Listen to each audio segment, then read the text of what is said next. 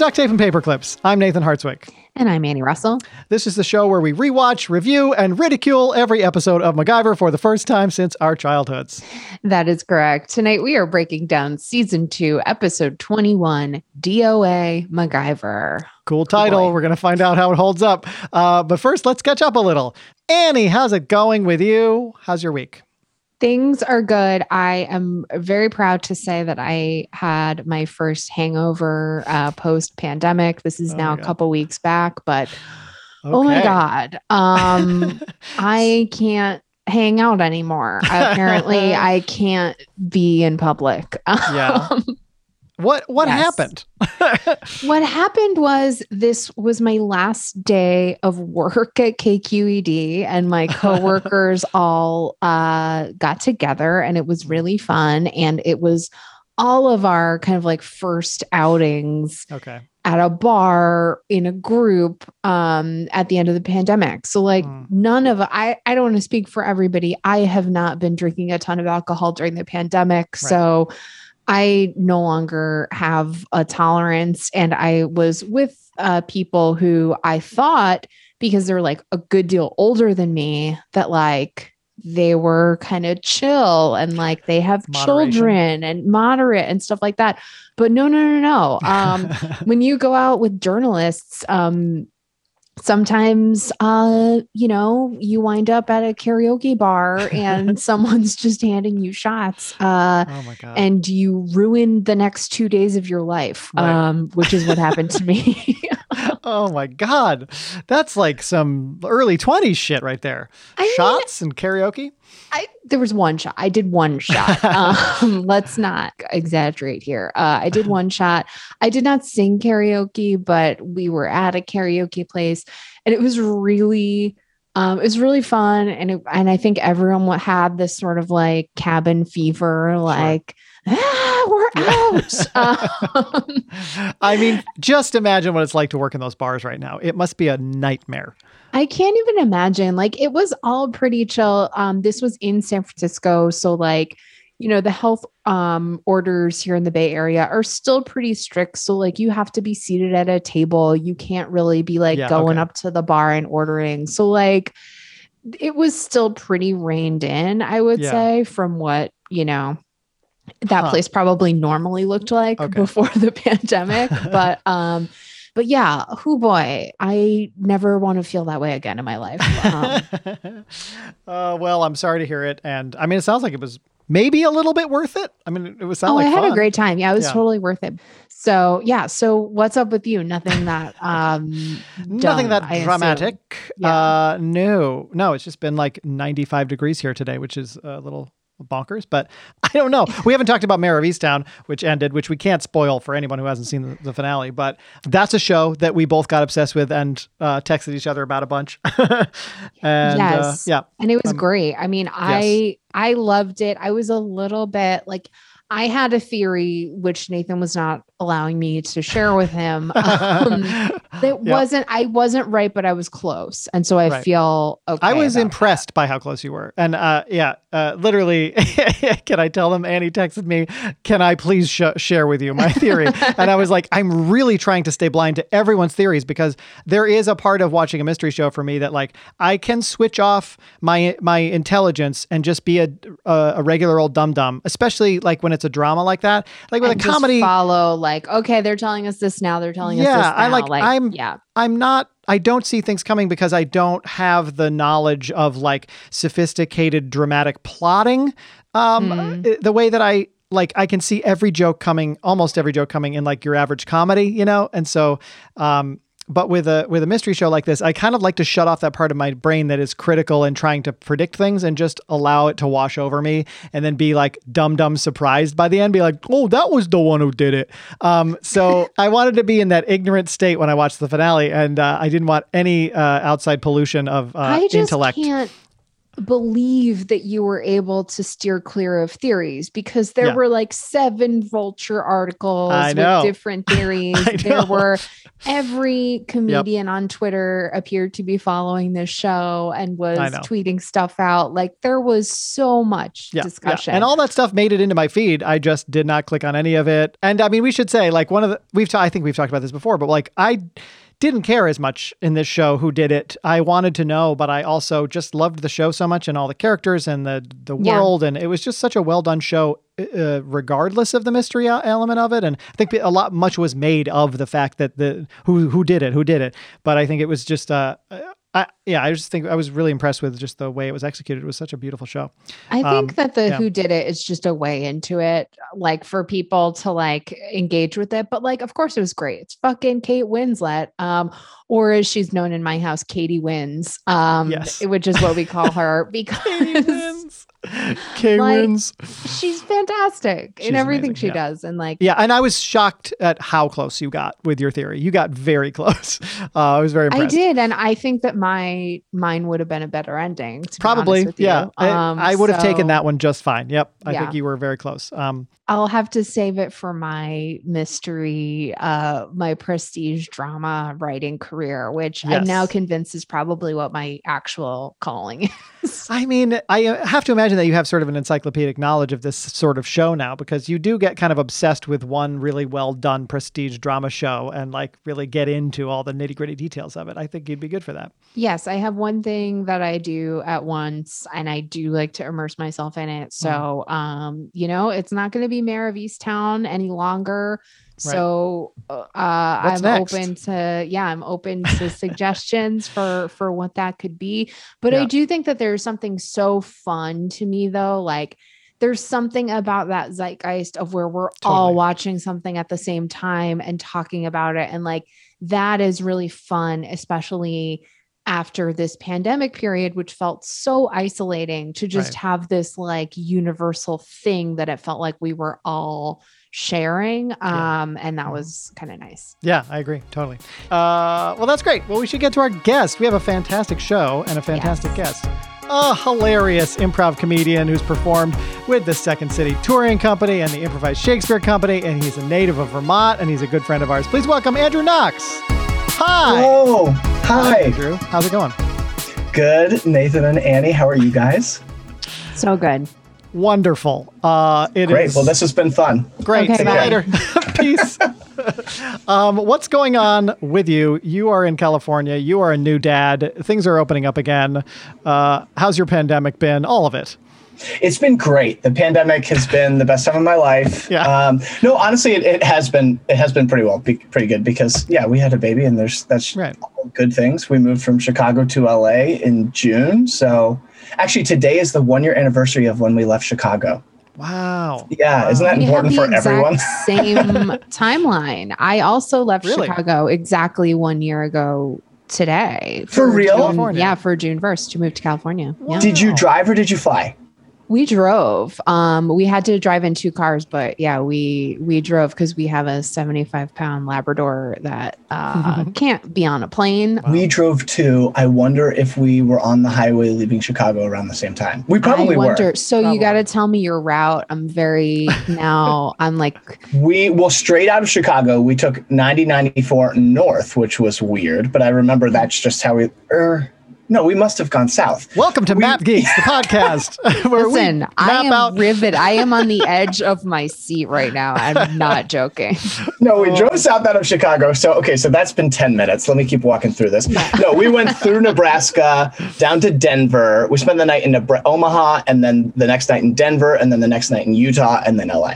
hmm Okay. Yeah. Annie, how about you, Annie? So we did Kansas City, Denver, Utah, and then Nevada. So like slightly different because we were going further north than you. But um, driving through those mountains in Denver is the most terrified I've ever been in my entire life in a car. Um, yeah. Mhm.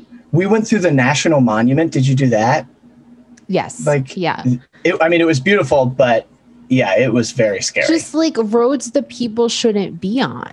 Like, Mhm. I don't think it's safe for a car to be on these mountains. And so, my big thing now that we're going back to New York, where I'm from originally, I'm like, we need to plan like the safest route possible. Like, we just need to plan the most You're just, boring. you're just checking sea levels on your route.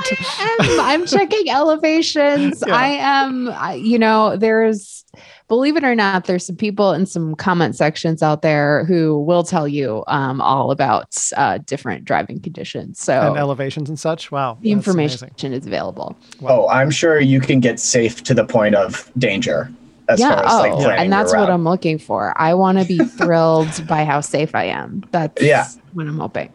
I don't know. I'm I just keep thinking about the fact that you all were definitely in the same place at the same time. You were like in Utah on the same night in the same town and I want to like time travel back to that point where the two of you like could have met. Yeah. I know. It, doing the same super stressful pandemic road trip, Yeah, um, right. which, you know, because like at that time, I was still doing things like wiping down gas pumps with Clorox wipes. Mhm. Like I, this, this was not the easy breezy summer of 2021.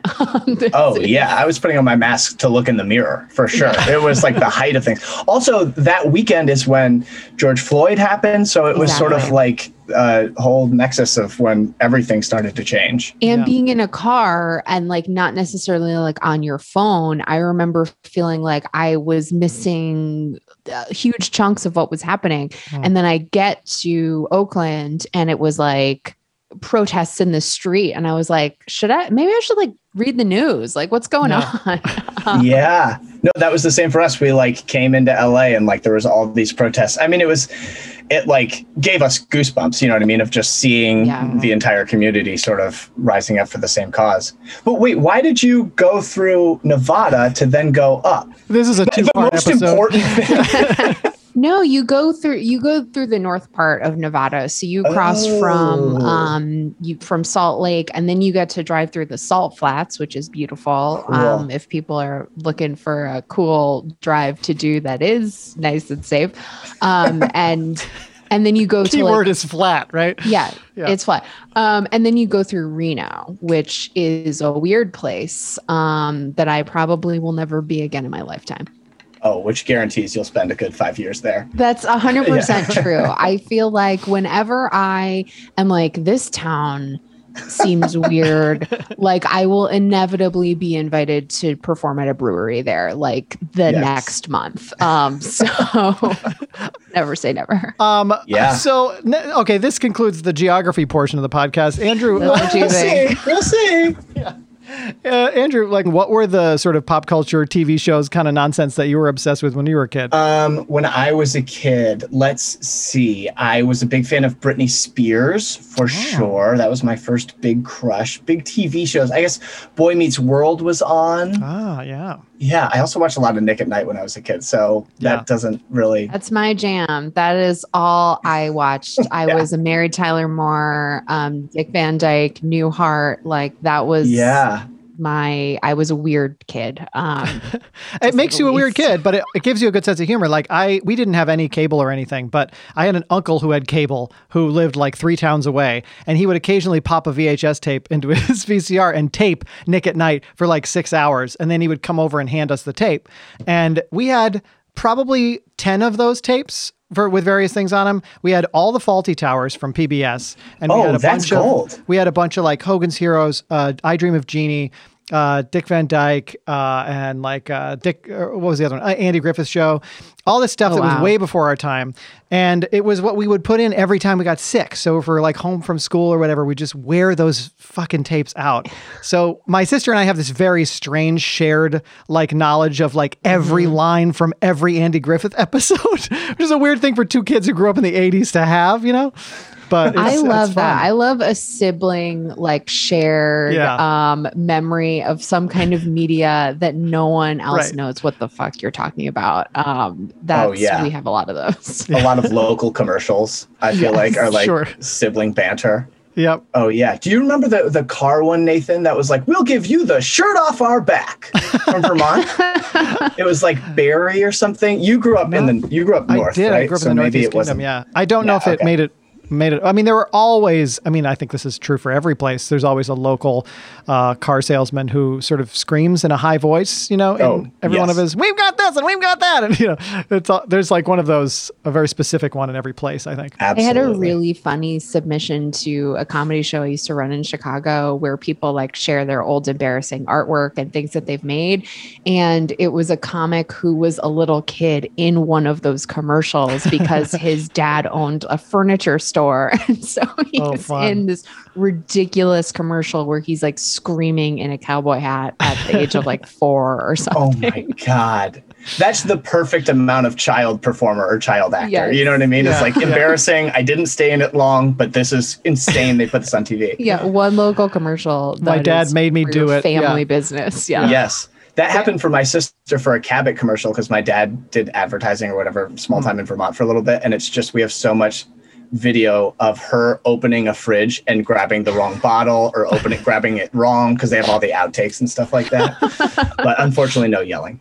Did you do any performing when you were a kid? Um, in seventh grade, well, uh, when I was really little, so I had a big. Um, my whole maternal family is in Vermont, and my grandmother had seven kids, and there was a lot of cousins, and so we would put on a lot of shows in her basement. So that was probably the start of my performing. Was like forcing my younger cousins to do "Kids Say the Darndest Things" when I had scripted their lines. Um, but then, like in seventh and eighth grade, there was a play at my school, so that's sort of the first time that I performed, and then Rice does stunt night. Stunt night. Yeah. Do That's you, you know about. Stunt Night? Uh no. Tell me. I mean, I know you don't I've heard, need to. I've heard of it. What is it exactly? Is it a talent like- show?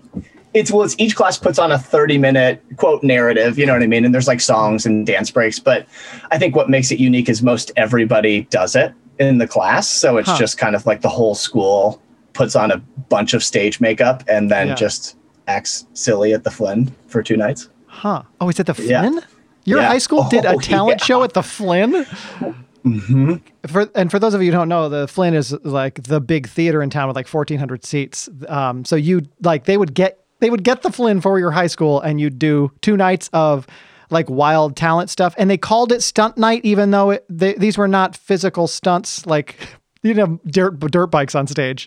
Well, best case scenario, there would be, but Yeah. usually not. No, it, I mean, it was, it's like a hundred year old thing. So I Yeah, think right. Back in the old days that you know, People name- juggling flaming chainsaws or whatever in the seventies. Yeah. Oh, the diocese was so big on that back in the 70s. Yeah, like right. the Burlington diocese.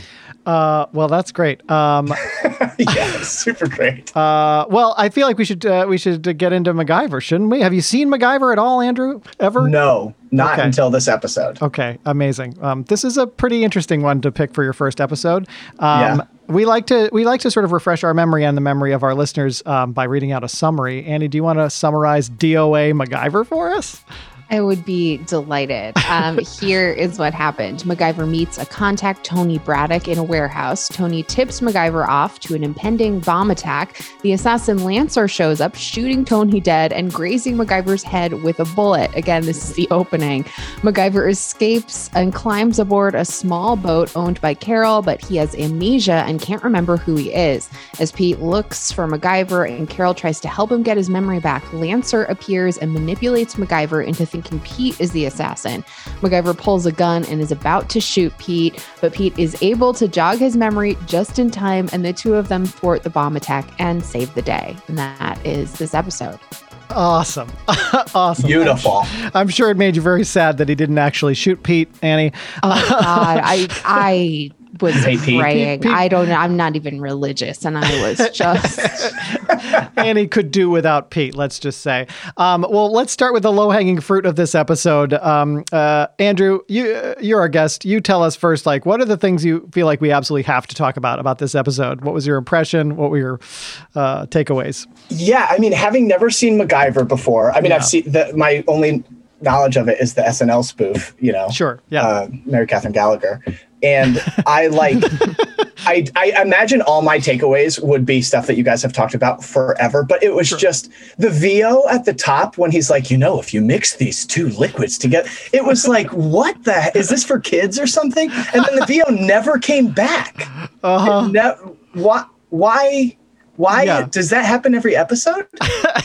There happens is a lot. He loves a voiceover opening uh, for sure. And yeah, in in a perfect world, if they were like if they had a little extra time to make these episodes and they didn't have 22 to make in a season, I feel like they would think a little more about like okay, there has to be like this this no more than this amount of VO and no less than this in each episode. But they don't have any rules for it. So it's just like whenever we feel like we need to lay some pipe, do some exposition, explain what MacGyver's up to, we'll throw it in there, but then we may not hear it for the rest of the time or sometimes it'll come in like in minute 40 and and people who haven't seen MacGyver before will be like, "Why is he talking all of a sudden?" Like it's very inconsistent. They truly use the VO to MacGyver the exposition. You know, Absolutely, if they're like, yes. well, shit, I don't know. Let's just toss in a VO. It also felt that way with the flashbacks where they're like, uh, here, just show him doing the thing. yeah, And then they can think of no other way to tell the story. They're just like, I we're out of Yeah, we got clips from the other shows. Yeah. Yeah. Which, by the way, the last episode was a clip show. So I was thinking when they started flashing back to other episodes, I'm like, please God, don't let this be another clip show. we saw this last week. Yeah. and, and then like he the avalanche one makes him remember but he's had so many other ones Yes. right. And that was so recent too. That it's Oh, really? Yeah, that the avalanche like just happened. So um, But it was it the feels power like of friendship, yesterday. Andrew, that really jogged his memory, I think. that's true you you point a gun at your friend's chest and it Yeah. wasn't to where the heart was in the chest but it was at his chest Uh, and also after they came back from the clip he was two he was like right next to him before he was like five feet back and they came back from the clip and he's like right in his face but yeah holding a gun to your friend's chest will jog Yeah. your memory And also, I mean, this is a there's important memory because Pete actually saved him for once, um, instead of the other way around. So yeah, uh, Pete actually showed up to work this episode, which I was Oh, here um, too, shocked yes. by. Yeah, Yes, he yeah. he actually came to get something done. Um, the thing that I want to point out yeah. um, especially for people who have been listening and watching a lot of these episodes, like they change so much about MacGyver when he doesn't remember who he is, um, to the point where like MacGyver is very anti-gun. So to, for MacGyver to have a gun is a big deal, and they so that's like a big leap. But they refuse to change anything about his energy level or like his affect or anything, which Yeah. I thought was so strange like they had the opportunity to like make this guy into a different person which we've seen on countless other media and just refusing to do it richard dean anderson is still barely has a pulse energy wise when he's in like a life threatening situation Yeah. Right. Right. Yeah. Do you think they could do that? Would the actor's abilities allow them to move away from the character? I mean, I'm no acting expert, but he doesn't seem good. He's always. We've said this before. He's always the best, though. He might he's not be always the best on the show they do but- that intentionally Yeah, yeah. I thought um, Carol Varney, the the the captain, I thought she was pretty good. She Carol was. was pretty good, and she is like one of the better female characters that we have seen on this show in general. I would say, um, because she wasn't really a love interest, she wasn't really like a a villain, um, and she had her own kind of like backstory that was a little bit more fleshed out, which I, I appreciated. Yeah. Um, I mean, it, uh, part of the reason why she was so enjoyable to watch may have been that she's had previous experience working on MacGyver. Um, Correct. As a different character? This she played a different character in season one. No. Did she look This the same? is Please the tell me she looked man. exactly the same. Um, I no, she had a short, 80s. she had They a, had a much shorter haircut in the last one, and we've talked about this episode before, but it's it, it's it might be worth going back and watching it. It's called Hellfire, and she and her husband have taken over this oil oil well, and MacGyver comes in to help them, and it catches on fire, and they basically intimate it like a thruple by the end of. There's a lot of sexual energy between the three of them. it's great, but I, what I thought was so so noticeable about her her getup in the beginning of this episode is she looks just like him. She has a blonde mullet and like a layered denim look that Yes. looks like a female version of him. It's very strange. Truly, they both looked like when they were walking back from the boat on the dock, they looked like they were going to a costume party dressed as the same person. Yeah. Like, this is my take on the 80s guy. Well, this is my take on the like 80s guy. The big Halloween costume that year. yeah, they do not look like real people.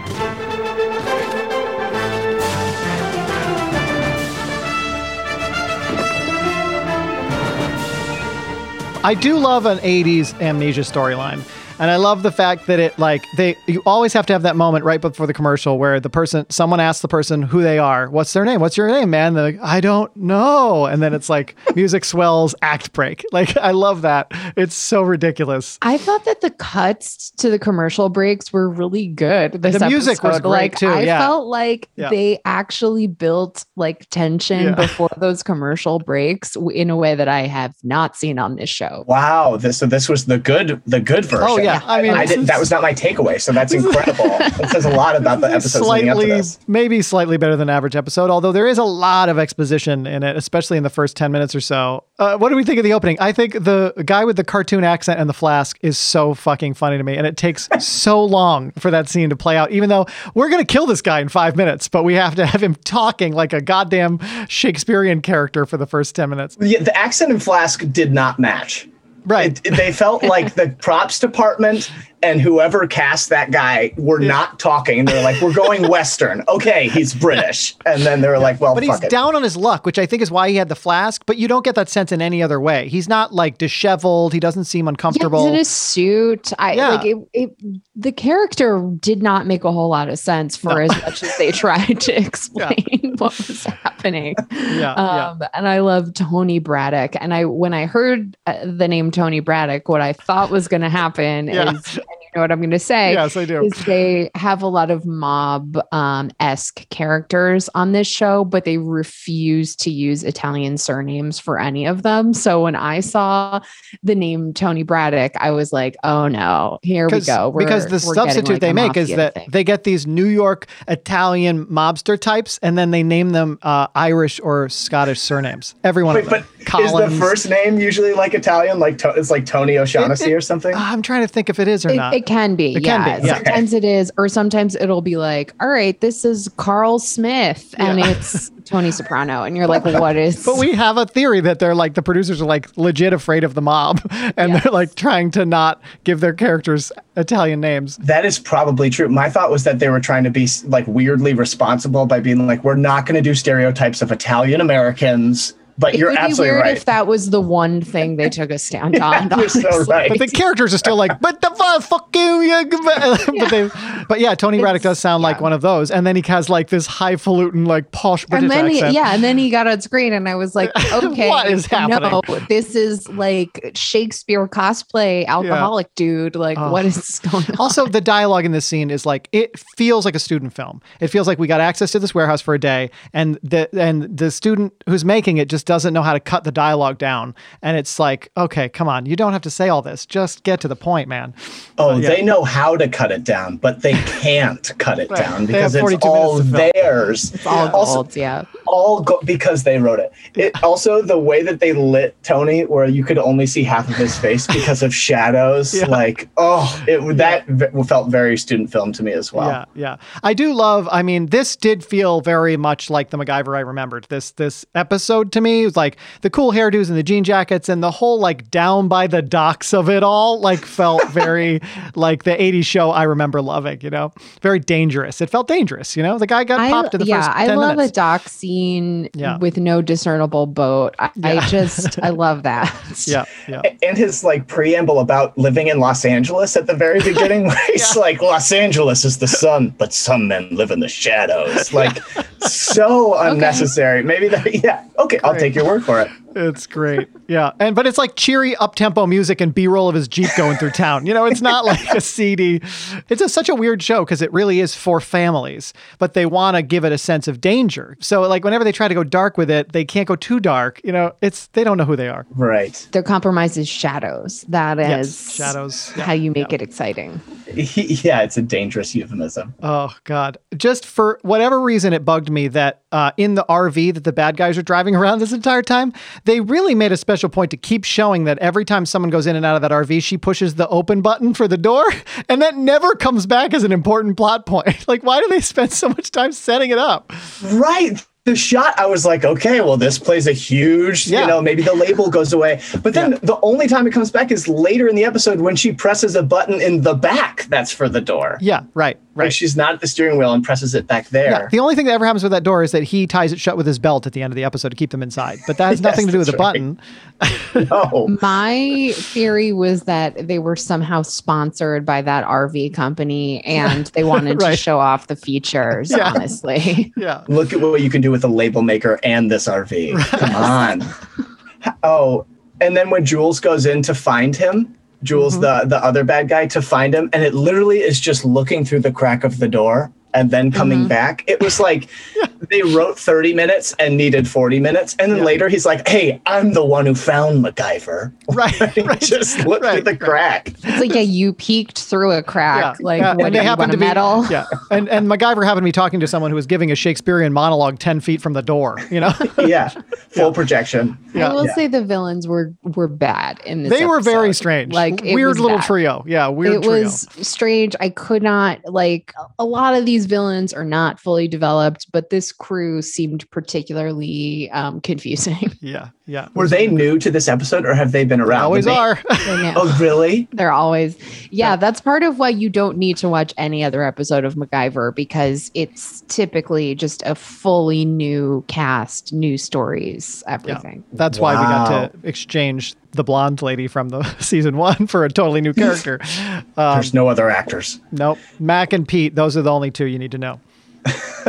And of course, the villains, like the only two people of color in the episode who got to speak, you know they're the henchmen. They're the bad guys. Yep, they're not even the Good main bad Lord. guys. Yeah, No, yeah, that main bad guy was not scary. So- he was, he wasn't hot. What was he bringing to the table? Oh, what a little weenie.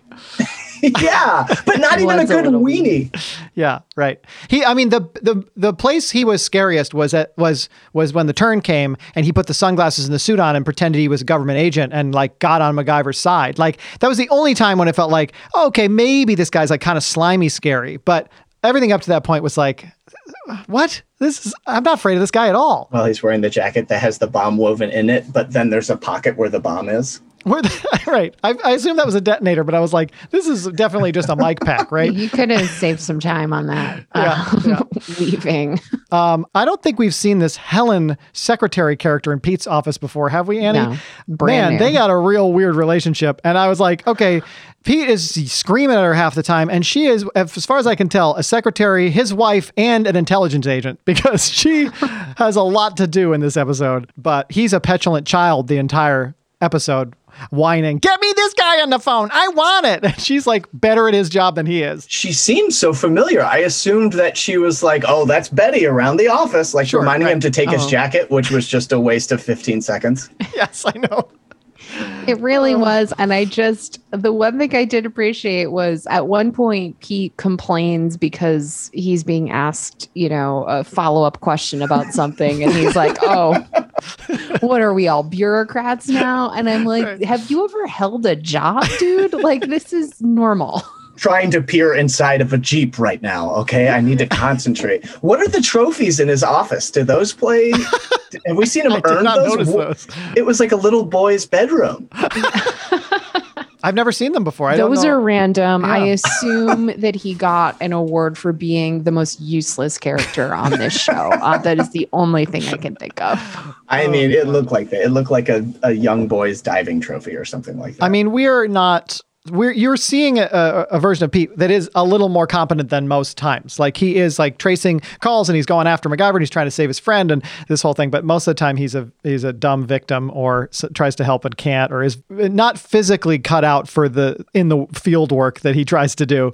Um, but yeah, he's. I do love. Um, I, I for some reason I love seeing his office at night with the like super phony LA skyline and all the windows and everything and the Yes. the chrome and everything. It just feels like such a die-hard skyscraper 80s fantasy, you know? it felt it looked like a like a, the background of a late night show Yeah, right. because it did look that fake. yeah, right.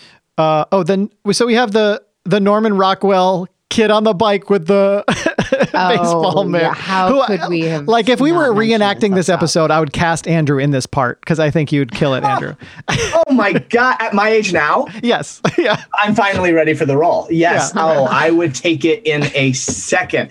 And also, when we see him again, when uh, Paul just ha- there's one per- other person on the dock, and he says, "Hey, Right. kid, have you seen a brown-haired man who's normal?" right. Yeah. uh, I don't know. Why should I tell you? Yeah, he's being all cagey, and then Pete is like, "I know that handiwork. I, I know that bent metal. Yeah, that's MacGyver." Um, also, the other thing that dri- drives me crazy in a show like this, so it's just sound design. It's all it is. I blame it on the sound editor. But when uh, MacGyver finally remembers the phone number for Pete's office, and he calls Pete and talks to Pete for two seconds, and then the bad guy intercepts him and pulls a gun on him, and MacGyver has dropped the phone. The payphone is dangling at this point, and Pete spends the entire rest of the scene, which is like 90 seconds, going into the phone, MacGyver, MacGyver, pick up MacGyver, MacGyver. It's like, dude, he's not there anymore. Just hang up the fucking phone. Like it was. I don't understand I why they do that. You know what I mean? it does perpetually feel like as andrew pointed out like they needed to fill an extra 10 minutes and yeah. that was the case in many episodes It of this just show makes him look this in dumb. particular Because he's just going, Are you there, MacGyver? Are you there, MacGyver? He's not. Okay. he's not there.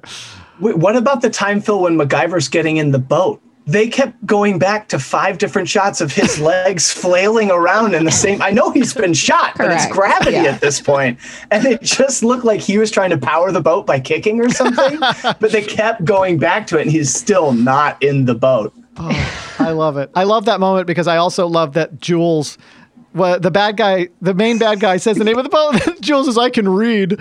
like, what a weird, snotty. There are these weird, snotty moments. We got to start naming these, Annie, because these are the ones when, like, when when a kid will, will when MacGyver will say, Hey, name's MacGyver. And the kid will be like, Yeah, I heard you tell my mom. and you're like, oh, Why did you leave that line in the episode? Like, you, why do you have to be a snot about it? I think that that was a little bit of like a tr- an 80s trend i have to say because it was like the snotty like retort was right. like big i just rewatched um real life which because i wanted to watch some like charles grodin stuff and they do a lot of that with the teen actors and i was just like this is like so on trend for this Yeah. time period it seems like Interesting, maybe. Yeah, those sort of line like lines that are just unnecessarily mean and also not funny. I just Yeah. assumed the writer was having a very bad day. Right. And yeah, I don't know why it wasn't edited out. Yeah.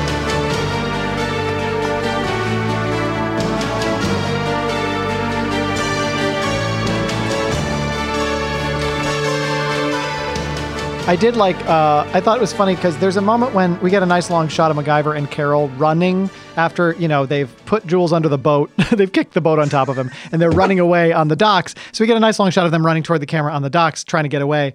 And the thought occurred to me that jogging was like kind of new at this time. You know, it was like like less than ten years old, kind of.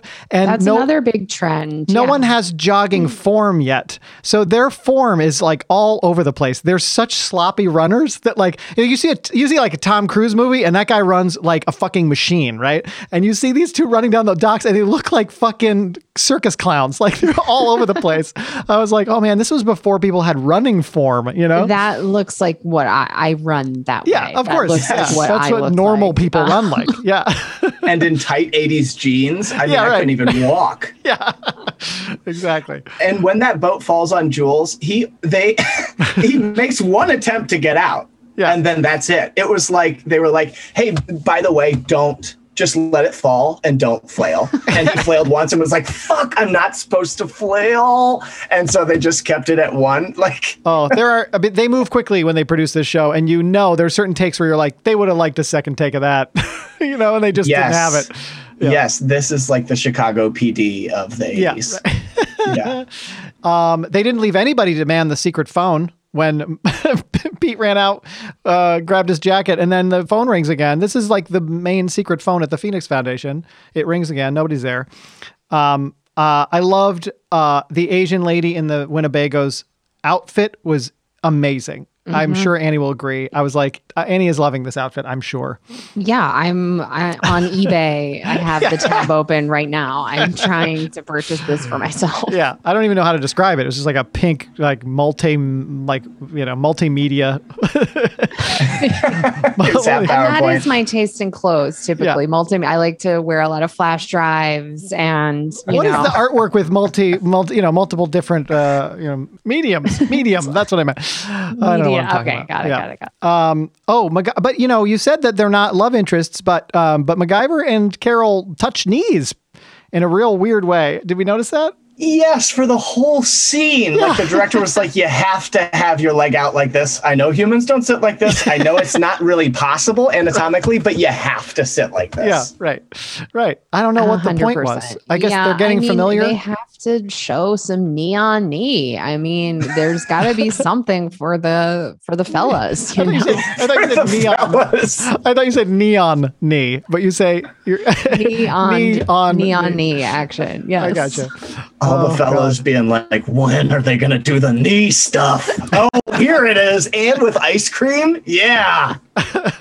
oh, and that was when they dropped the line of like, um, you don't want to remember. And that's the one thing I can't do, or Yeah, something like something that. like that. Yeah, it was a real But you felt like he was like, here comes the freaking Yep. pitch. I'm going to knock it mm-hmm. out of the park. And the delivery was kind of like, all right, well, it's a single. Yeah. That- Yeah, no, it was Okay. tepid at best. I feel bad yes, for that is the perfect way to describe when it. I when I see a line like that, I feel bad for the actor because you know that that's like the one that the writer and the director is really they're really proud of. And as an actor, there's just no natural way to say a line like that. You know, it's like showing off. Like, look how smart I can make this sound. It doesn't. Yeah, it never plays. Yeah, I mean, but that would fit with the rest of the show. Yeah, you know, of course. Yeah. Um, I I I thought it was really funny. The one of the funniest parts about this episode to me was that MacGyver was remembering, like as he was remembering things, he was becoming aware that his life is very violent. and being like, why is my life so violent? And we're all sitting at home going, yeah, why is it so violent? Like, what, what an exciting life you lead. It was so funny. Like, what if I'm a criminal? That was a really funny way to do an amnesia episode was like, what if I'm a terrible homicidal criminal? right? They gave him a chance to reset and like look at the trend of his life, and he almost did, but then Yeah, didn't. Yeah, it was a close call with um, any kind of self reflection. I mean, if he hadn't stopped to fix that kid's bike, he might not have known he was a good guy. Yeah, Yeah. if Yeah. his heart hadn't led him to do that. yeah. I mean, it was cool the way he fixed the bike. I I will Totally. acknowledge that. yeah. Yeah. Yeah. Yeah. But he took a screw out of the bike to make the thing, Sure, and yeah. didn't that screw have an initial purpose? Yeah. Right. Like I don't understand how bikes work, but it was like, well, what is that whole thing together? Oh yeah, I mean, a Yeah. lot of MacGyver's solutions uh, create problems, um, and that is a trend. I just picture it like the minute that kid rolled out of frame, his like front tire fell off. Yeah, well, that was one thing that struck me is that when MacGyver he, fixes it, he bends this little license plate to to kind of like create the fix for the bike. Um, he does not check it in any way. Like Yeah, he no. like normally you would like kind of roll the thing for a Yeah. little while to see if it works. No checking whatsoever. He just lets a kid hop on it Thanks, and ride away. mister. Yeah. And he also adds in the like, next time you'll make your little league game on time and and maybe even win. Yeah. okay. Okay. Yeah. You don't have to like dunk on the kid for not being good at baseball. right. And you, you understand, son, the only reason to play is to win. Otherwise, what's the point? All right. And we have we have established that your bike being broken is the reason you lost today, right? Right. and I fixed your bike, and uh, here's here's a new one at the end. I know I fixed it, but here's Yeah. a new one. Yeah. Here's a new one with gold rims. That was a fucking sick bike, man. If I was a kid watching this episode, I'd be like, I want that bike. I want I want a hero uncle figure to come and swoop in and give me a fucking sick ass expensive bike on his bonus. Which, by the way, yet another bonus. MacGyver gets paid. MacGyver doesn't get paid in anything other than bonuses, apparently, that he gives to other people. Oh, I missed the bonus. I didn't realize he was commission based, but I missed the line that was a bonus. Yeah, at the end, he, he throws his bonus at the bike and something else too. I can't remember what. I've never seen him keep a bonus. No, he he, never keeps a always gives his bonus away. Yeah. Did he pay for classes or something for? I don't know, but Renee. that was another. That whole thing was she wants to be a marine scientist. I was like, oh, this is funny to me because I was like, well, how do you make a lady hot to MacGyver? oh, you make her uh, the wanna be a scientist, right? She's got scientific aspirations. That makes her hot to MacGyver. And I also realized something about the like they they make such conscious costume choices in this show where like she's got this tough ass look like she's on the boat she's got the jean shirt and everything and then at the end she's wearing this like super soft pink sweater you know and it's like now that nothing's a threat anymore like everyone f- is feeling comfy and cozy let's put her in something like really cute and you know soft like uh, Right. and feminine you know it's very interesting how they do that She works, but let's not forget she's also a woman, right right, right? Like Yeah. that's yeah. It's important to drive that home. yeah now that she's have to- finally she's chasing her dreams and becoming a lady scientist because of MacGyver's influence on her. So now she can dress like a real lady, right? it's gonna take nights and weekends, but yeah. It's going to actually be incredibly inconvenient and difficult for Oh. Yes, her to get will. through that program. yeah. But and he's not coming to her graduation uh, as much as she No. thinks he is. Um, we're never going to see her again. No. Um, and if as we that character. it will not be that right. Uh, what did we think about the moment when MacGyver does turn the gun on Pete and P- Pete talks him out of it? That was like, this is a big deal to put a gun in MacGyver's hand and have him actually intend to use it. I mean, without history, it, it, the first thing I thought of was that it reminded me of Jett Jackson, the Disney show, which he never wanted to use a gun. I don't know if you guys remember that Disney reference. Channel original Mhm. show, No. but he never wanted. He he played like a. They obviously stole it from MacGyver, but then I felt like Pete's um, argument of how he knows MacGyver was no better than the bad guy Weasel's argument of how he knows MacGyver, True. and Yeah. so it didn't it didn't move me at all, and it didn't really make sense why MacGyver changed his mind, other than he remembered an avalanche. I was in no way surprised that Pete made it all about himself um, in that moment. Yeah. It really was like about how Pete had saved his life and they're really good friends, Yep. not like this isn't who you are, not these are your beliefs. He does do a bunch of like that gun feels terrible in your hand because you don't use guns, MacGyver. Like he really tries to hammer home that. But yeah, he does make it more about himself. Yeah. Feel the weight of the gun. Is this natural for you? Yeah. No. Uh, it, I mean, I, I loved, I think like two seasons in, like, you know, 41 episodes in or whatever, this is a fun place to take it. Because this is like, if you are a fan of this show, this is the worst possible outcome for MacGyver to be intending to use a gun on someone that he like is friends with and not have any control over his, you know, actions. That's like a really terrifying prospect if you are in on the whole, like, he never uses a gun. He, when he picks one up, he throws it away immediately. Like, it's, this is a big deal, you know? And this is the second to last episode of the season. Yeah. And I feel like It back in the 80s, they would do the like penultimate episode would be like climax of that. And then the last episode would be setting up the next season sort of thing. It'll. Yeah. Yeah, it- I feel like the trend was more like, all right, now we got to set up what the cliffhanger is going to be, and and how we're going to like get, also tie up anything that we Mhm. need to to finish this season, which in this show is not applicable because they have not. well, there's no through line. It's all these are all independent stories. I wouldn't hold your breath for a, f- a finale in this season that has anything to do with season three. But um, we lather, rinse, repeat with this show. You know, there's not a lot of thought put into like where are we going with the character. It's like we got a season order for 22. Fucking get to work. You know.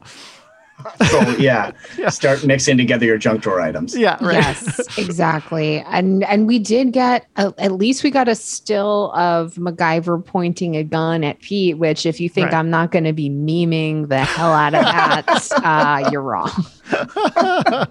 oh, that's great.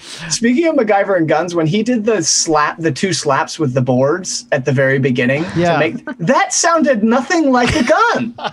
I also thought, is he going to ski? Like, is he going to water? Because it really looked like he was setting I up really was hoping for that myself. I I thought we were He's getting a building water ski water moment. skis. and- Oh God. And no, it just became an educational chemistry lesson of I mean, in, in a modern day show, you would take an actual gunshot and mix it with that sound a little bit, right? So that your subconscious registers it. But no, they, no, they recorded day of. yeah. I also like when he's mixing chemicals and throwing liquid on the floor. I love just the idea that it's taking him like 20 minutes to spread all this shit around and he's not making any noise that draws them near or like, you know, it just, he always has exactly the amount of time he needs to do whatever f- fucking convoluted shit he needs to do before they come.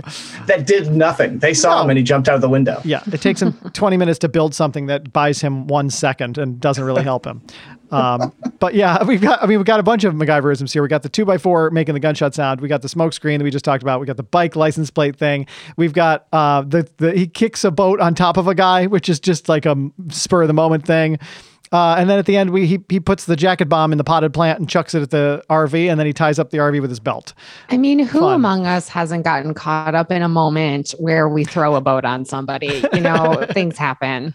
Yeah. Even if I don't need to, if that opportunity arises, I'm gonna kick out that yeah. supporting beam holding up the rope. Also, I I imagine a conversation in the writers' room where they're like, "Well, why don't we just have him kick like kick something out from under a boat, and the boat will fall on the bad guy?" And and then someone who actually goes like is like spends time at a dock is like, well, you don't like you don't store boats upright. Like you, you think you put canoes upright? Yeah, we'll just put a stick under it or whatever. You, how do you think they store boats? You know, like that's when that guy on set gets taken aside and they're like, "Hey, yeah. man, if you want to work here, you're gonna just have to go with the flow. Okay, like stop trying to make waves. Okay, we're just trying to oh, get this fucking pun. done. Yeah, yeah, yeah. It's like we are past the deadline at this yeah. point, yeah. and we need to get this episode finished. Oh, yeah, exactly. It's about completion, not about it making sense. Oh, I also shit. thought he was going to take the jacket. I don't know why. It's not MacGyverish, but the coffin was right there. Yeah. The coffin's in the ground. Right. Right. You dr- put it in the coffin, let the coffin go in the ground, everybody's safe. But yep. no, he he blew it back. Isn't that uh? I feel like maybe that was in Watchmen. Was that when? when did you see guys see that? I did see Watchmen. I don't remember that, but that doesn't mean it wasn't in it. Yeah, I feel like throwing a bomb into an empty coffin hole and like allowing it to explode yes, under, underground. Did, that was the yeah. thing that happens in Watchmen. Yeah. yeah. Uh, anyway, all right, we have to take a break. Uh, and when we return, we're going to find out a little more about what Andrew is up to these days, and we're going to rank this episode on our super scientific DTNP rating system. Stick around; we'll be right back.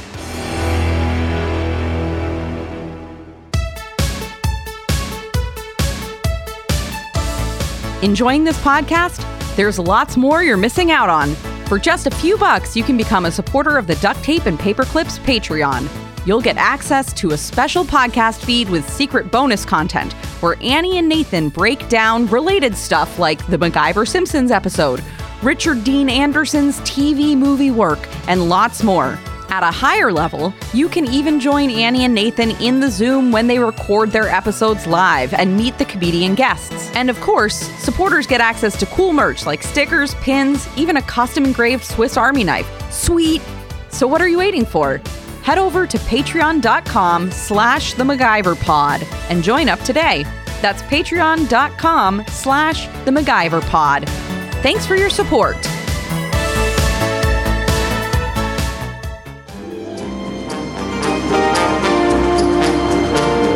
We're back with our guest, uh, Andrew. Before we get into our final segment, is there anything uh, you wish to plug or any uh, place on the internet that people can find you? What are you up to these days? You can find me where you find everybody, you know, Twitter, Instagram, TikTok at Soft Knox, um, K N O X. And I don't have anything to plug other than that. I just did my first live show in a year, a week ago. Really? And so, but How they're not it? happening oh, very weird. The whole audience was wearing masks. Mm-hmm. Um, mm-hmm. But I will say they were very hot because they were just so excited. I mean, we were yeah. all so excited to just sure. be like returning to normalcy and live shows. I'm thinking about that moment myself and wondering, like, is it, it are all the topics just like COVID and pand- pandemic topics, or are we getting out from that and like? It could be. This wasn't improv, so I don't know, but oh. I imagine improv. I mean, well, that's not true. The improv suggestions will always be the news of the week. You right, know, true. it's yeah, yeah, yeah. it's just going to be recency and whatever's happening. Yeah, right. That's what the suggestion is going to be. Yeah. Did you, did you get to a place where you felt comfortable, or was it like always weird? It was always weird, but it made me want to do another one. I mean, all shows I guess are like that, but yeah. It, just because it's been so long, you're like, oh God, yeah right. by the end you're like this is how i do it that's right this is how this yeah. works and then yeah. it's over and that's like life itself so it's right you know, it's a microcosm of a larger problem and then it's over. Well, great. I'm glad, and uh, everyone should check out Andrew's work whenever and wherever they can find it. Um, uh, uh it's time to uh, move on to our final segment here. It's time for It's Classified. We are on a mission to figure out what the best episode of MacGyver is for some reason. And so we are going to rate this episode. Yes, and Andrew, you're a guest, so you're going to go first. This is just a couple of sort of rapid fire questions in a couple different categories. The first category on a scale of one to 10, how exciting did you find this episode? A two. a two. You said that very quickly. Uh, Yeah. why did So you say confident. why did you say two? Um, it just I kept waiting for the. I think I wanted every scene to have him doing some engineering, some homegrown engineering. That's Yeah. what you watch the show for. Mm. I wanted to see the sum be greater than its parts as Yeah. far as bombs and whatever. It was a little tricky to do that when he didn't know who he was, you know? That's very true. Okay, so two makes sense. What about you, Annie? Exciting. Um, I mean, MacGyver held a gun Mhm. and pointed it at his best friend. So for that reason, five. Okay, five. Good, good, good. Uh, I was going to say five as well, although I, like I said, the whole down by the docks kind of danger of it. Uh, somebody died in the beginning, which I appreciated. Yeah. They finally bit the dust. Um, so there was like a little bit of danger. um, after Finally, we catch a body. can we sh- Yeah. shut this guy Finally, up? in the opening scene. Well, old chap, you see, I'm a bomb maker from way back. Um, you wouldn't have to have another flask of plum I just whiskey. love that he thinks other people have flasks available Right. at a moment's notice. Oh, they really wanted to show what an alcoholic he was. Who wouldn't happen to have a nip? Would you, old man? No. All right. Uh, I'll just go die. Thank you. Uh, Yeah, looks to camera, and you can weave it. All right, now I can die. okay. Oh shit. Uh, I'll give it a six.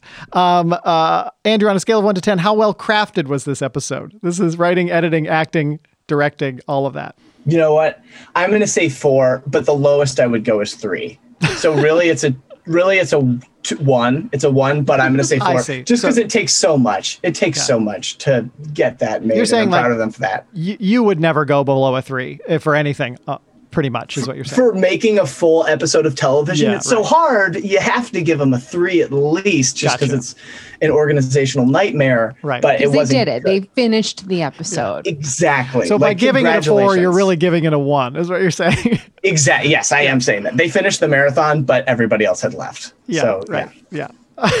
Great. I love that. How about you, Annie? Um, yeah, this was confusing and um hard to get through. so um we're gonna say three. Let's go three. Okay. All right. Uh, I'm conflicted on this one because there were parts that I really enjoyed. Like I liked watching the dynamic between him and this Carol uh, lady, and just like I love how campy it was. It was kind of a campy episode, camper, a camper episode. Um, Are we sponsored by that? we are. We're, Or spo- we're sponsored by Winnebago, and we're doing a MapQuest uh, podcast about the greater roots of the American West. Um, this is becoming a very different podcast.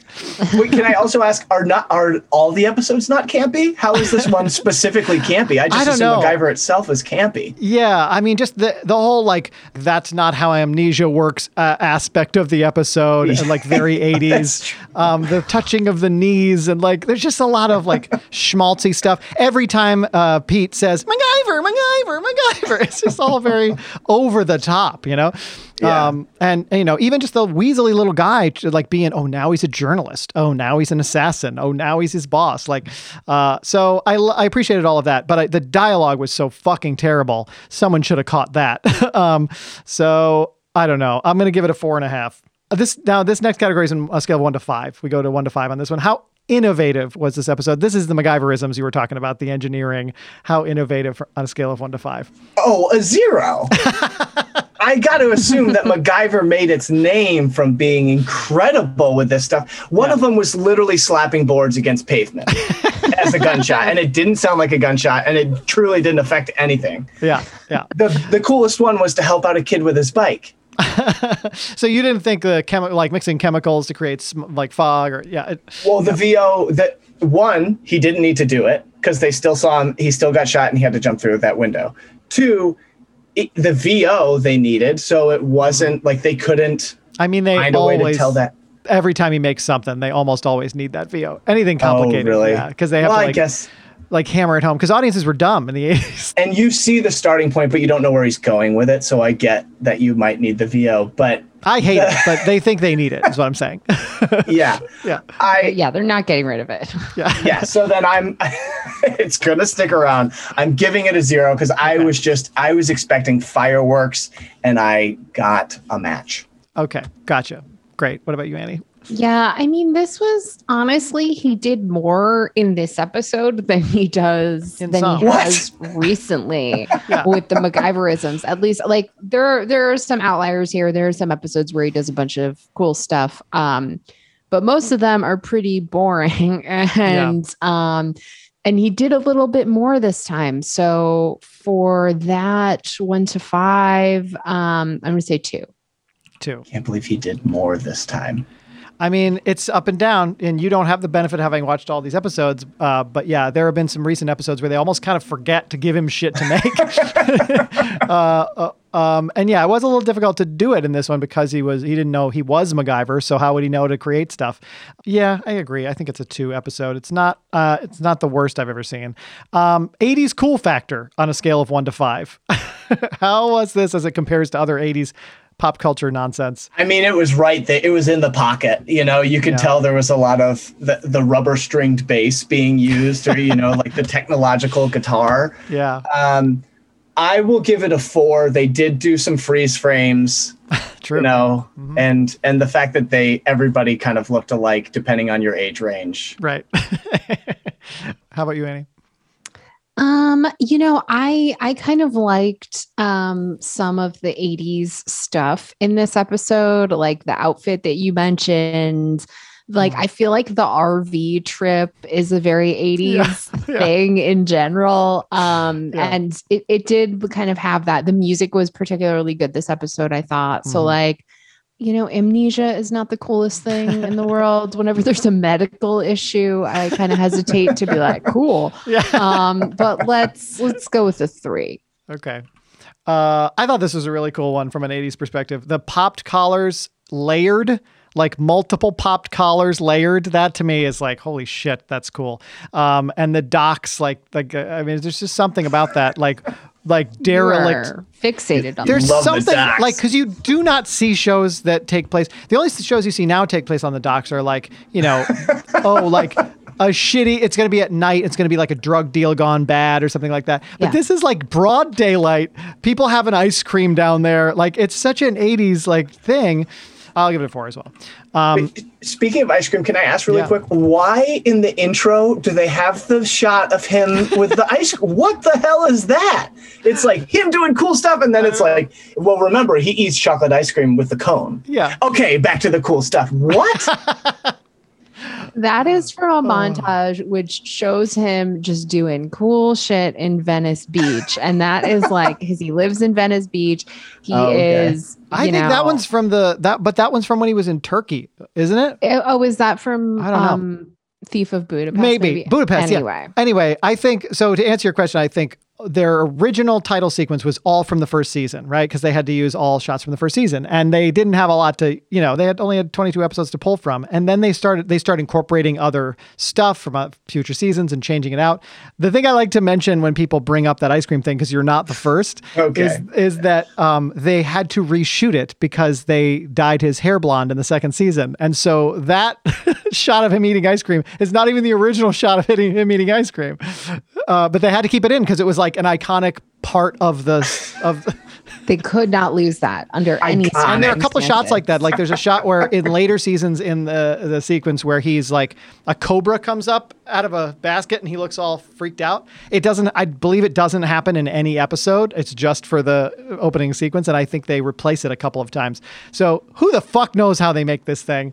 But yeah, them needing to have everybody come back to set, dye his hair so they this can guy have the works ice harder. cream shot. This guy works harder than any actor in the '80s ever worked. He's in every fucking shot. He has to do ADR of every every scene he's ever in outside. He does. He comes has to come back to the booth and do ADR. And now you're making him re- re-record all the stuff for the credit sequence. The guy just never ever gets a break. I mean, you want to be titular, you got to Right. act titular, you know? and, Yeah. and he certainly does Yeah, that yeah. He does not get to be a prima donna. That guy. He works his ass off. Um, all right. Uh, there are a couple bonus categories. These are just yes or no uh, uh, questions. Does he help out an old friend in this episode? Yes. Yes. Tony. He doesn't kill him. Tony. Ah, Oh, interesting. you well, should say okay, that. yes. So he gets five points because he helped out an old friend. The next question is if yes, does that friend die? Oh, I was thinking of the boss. You're right. Sorry, Tony, the guy at the beginning. yes. Sorry. Yes, He still Tony. doesn't. Yeah, yeah, Yes, yeah. I understand. Guy at the beginning is Pete no longer counts as a friend because he's in every episode. So Right. Okay. that he is disqualified from that. But Okay. uh, uh, this is one of those rare times when he does help out an old friend and that friend does die. So he loses two points because the old friend he helps out died. Um, is he detained against his will in this episode? yes, by a disease. Playing. That is, I don't even know if amnesia is real in the way they described it. I can't doubt. I doubt it works that way. But be. I guess you could make the case that when he is in the RV at the end, he's detained because the guy has tricked him into getting onto the RV. But what do you think, Annie? Um, I don't know. I it's like normally with this category, it's more like he's locked in a room and he has to get out type of thing. So I I am not inclined to give it points. Okay. Uh, all right. That concludes It's Classified. It's time to reveal the results. Out of a total possible 100 points, this episode receives 42 and a half points, making it the fourth worst episode of season two so far. whoa, really? Yeah. Do, do you think that? Do you guys feel like that's accurate? Um, I don't know. I feel like there have like if I were to look at the list, I could probably name worse episodes than this. yeah, and it's close. Um, it's just beneath Jack of Lies by a half a point, and then below it, our final approach. It's right in between the two Jack Dalton episodes. Um, final approach is below it, and then Bushmaster, and then, of course, Eagles. Um, so it's really down there in the bottom portion here. So uh, I apologize you had to uh, watch such a terrible episode, Andrew. Oh, I feel like it's only down there because I weighted it with my answers, with I the numbers I gave. That's part of the fun. Is the is the variable, the wild card of the guest. The wild I- card guest, you never Yeah. know. Sometimes people love this show. Yeah. I mean, I do love it for what it is, and I would like to watch the Blinkist version of MacGyver episodes. You know, like the sped up Sure. ten minutes. What happens just to get all the funny MacGyverisms Right. in it, and not the like henchman. We see the henchman walking from the RV and then walking back to the RV to say yes, they're in there. Yeah, right. I mean, if someone can make those out of all 137 I- episodes so for I us, have a friend that I will shout out um, who I co-host a Succession podcast with, um, and he watches episodes on 1.5 speed, Really? which is something he can do through like a Chrome extension or something. I find it psychotic, but um, wait, does he it- do that with Succession? He does that with Succession. Oh, no, that's Wait, but and he doesn't watch it normally. Like He that's the only way he watches it. he will watch it normally, but he likes to watch it quickly the first time so he can like tweet and stuff. He's Oh wait, hang on. Like, so he doesn't watch it normally the first time, and then if he watches it subsequent times, he watches it faster. He No, watches it he faster watches the it first the time. first time on What? 1.5 speed. So I think it's crazy to do with Succession. It for is. many reasons. Yeah. For MacGyver, I'm fine with it. I feel Yeah. like you could Yeah. watch MacGyver on 1.5, and that's okay. I mean, my of version of filler that, yeah, my version is as after I've watched it the first time, if I have to go back and like make notes or something, I definitely use that 15 seconds ahead button very liberally, you know, and that Yes. helps me get through it. Um, but that is so. I mean, do you want to do you want to name him or your po- or your podcast? Yeah, Oh, please. well, actually, yeah, sure, we can. So his name is Roger Cormier, and our podcast is called We Here for You, and we're we're gonna be coming back. There's gonna be a um whenever season three drops, our our recap and analysis podcast will be restarting. And Can't wait. who boy, it's been a long wait. I know, right. Hopefully this summer. I don't know. I think it's I think it's later. I think it's we're looking at fall. Jeez. I will I will wait, but that's disappointing to hear. Yeah, Yeah, I mean, I will watch it whenever they allow me to watch it. but you will watch it on 100% speed. I yeah, I Uh, you you, and I watched to. you and I watched an episode live one time together, and you were like, "You don't talk, you don't you don't address me." We watched this thing. It was a it was a very big deal. I remember that. I, I feel like it was the I- finale or something, wasn't it? It was like a was, big deal. It, it was a big episode, and Yeah, I I yeah. I do get kind of um, specific around quiet time when I'm watching my stories. But I appreciate somebody saying that rather than like Sure. slowly fuming at a friend throughout you the must episode. say it. You you just have to be like, listen, Mhm. in this house, Right. we are quiet, and then we chat after the fact. And I have uh, two of my friends are watching Mare of Easttown right now, which is a show that Oh. I love, Yeah. and they only allow talking if you're going to repeat something in the Philadelphia accent. So like if they say water on Yeah. on the show, you can repeat water in the Philly accent. Um, but Oh. that's it. That's Every long O, we, my wife and I Yes. both say because it's just so you you can see her underlining it in the script when Yeah. she's going over it. Like, she um, figured out how to say phone and Yeah. we all appreciate it. Yeah, oh my god, yeah, so many rolling rocks and big white socks. love it, love it. I I love those rolling Oh, rocks. all right. Well, uh, that's pretty much it. Do you have anything else we missed or anything else you want to say, Andrew? Oh, the flashbacks. The fl- how about the flashback where there was the boat that blew up in the cow field?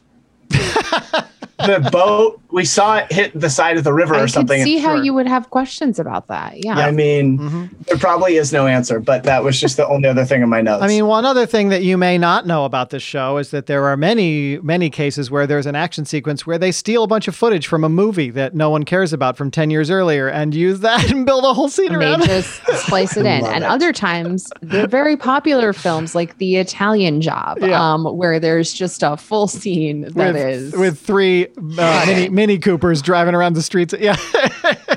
the rights are more expensive than it would cost for us to film it ourselves, but let's do it. I feel like they had a vault and they were like, no one's seen this movie in 10 years. Uh, so that's that's the short answer. That speedboat chase that ends up on land, which, by the way, is almost a direct copy of a Bond movie uh, from the 70s, a Roger Moore Bond movie. But uh, but that's not where the Oh. footage came from. The footage came from a different movie. And uh, yeah, and they ended up you know, blowing up a boat in some farmer's, farmer's field or something. But uh, yeah, I mean, MacGyver was made with Pluto in mind. They're Yeah. like, Pluto is where this is going to end up, so let's just. Yeah. Uh, Yeah. MacGyver was made, and we've talked about this before, with absolutely no intention that anyone would, would ever revisit another episode. but we encourage you, Andrew, to go back and watch every single other episode. You really should if you want to keep up. Oh, I w- well now that uh, now that I'm invested in the podcast, I definitely will, and I will also get that Chrome extension. just, oh, yeah. Well, Let's see how fast that baby goes. Yeah. We only have so much life to live. Yeah. Yeah. Andrew has made multiple references tonight about the fact that life is finite and the fact that we are watching MacGyver mm-hmm. on 100% speed. It's like, what are we doing? You're wasting your precious life. Oh, I have a You're lot using- to think about. you're using it for creative pursuits and to put fun in the world and allow Oh, people to have some yes. nostalgia. You are doing only great things. Oh. I I think I just recently learned that I'm going to die, and so that's I'm just that mm-hmm, mm-hmm. I'm weaving that into every interaction I have. Not not recently or became like obsessed with that idea. Recently like, not after a doctor's appointment. Like, it was. no, I was just like, oh, this isn't just in movies. Like, Oh. hold on. Well, great. Thank you for doing this. This was super fun. Thank you for having me. Yeah. All right. That's it for this week, everybody. Thanks for listening. Don't forget to check out our website at themacgyverpod.com and our socials and our Patreon. It's all at the MacGyver Pod. If you want to watch old episodes of the show along with us at 1.5 speed or not, you can check them out for free on Pluto TV or watch them on Paramount Plus, or you can buy them on Amazon Prime. Join us next week when we will be breaking down season two, episode 22, the finale of season two, For Love or Money. Take care, everybody, and remember, in the immortal words of our buddy Mac, friends, Friends are the adventures adventure of life. of life. Good night, everybody. I'll sync it later.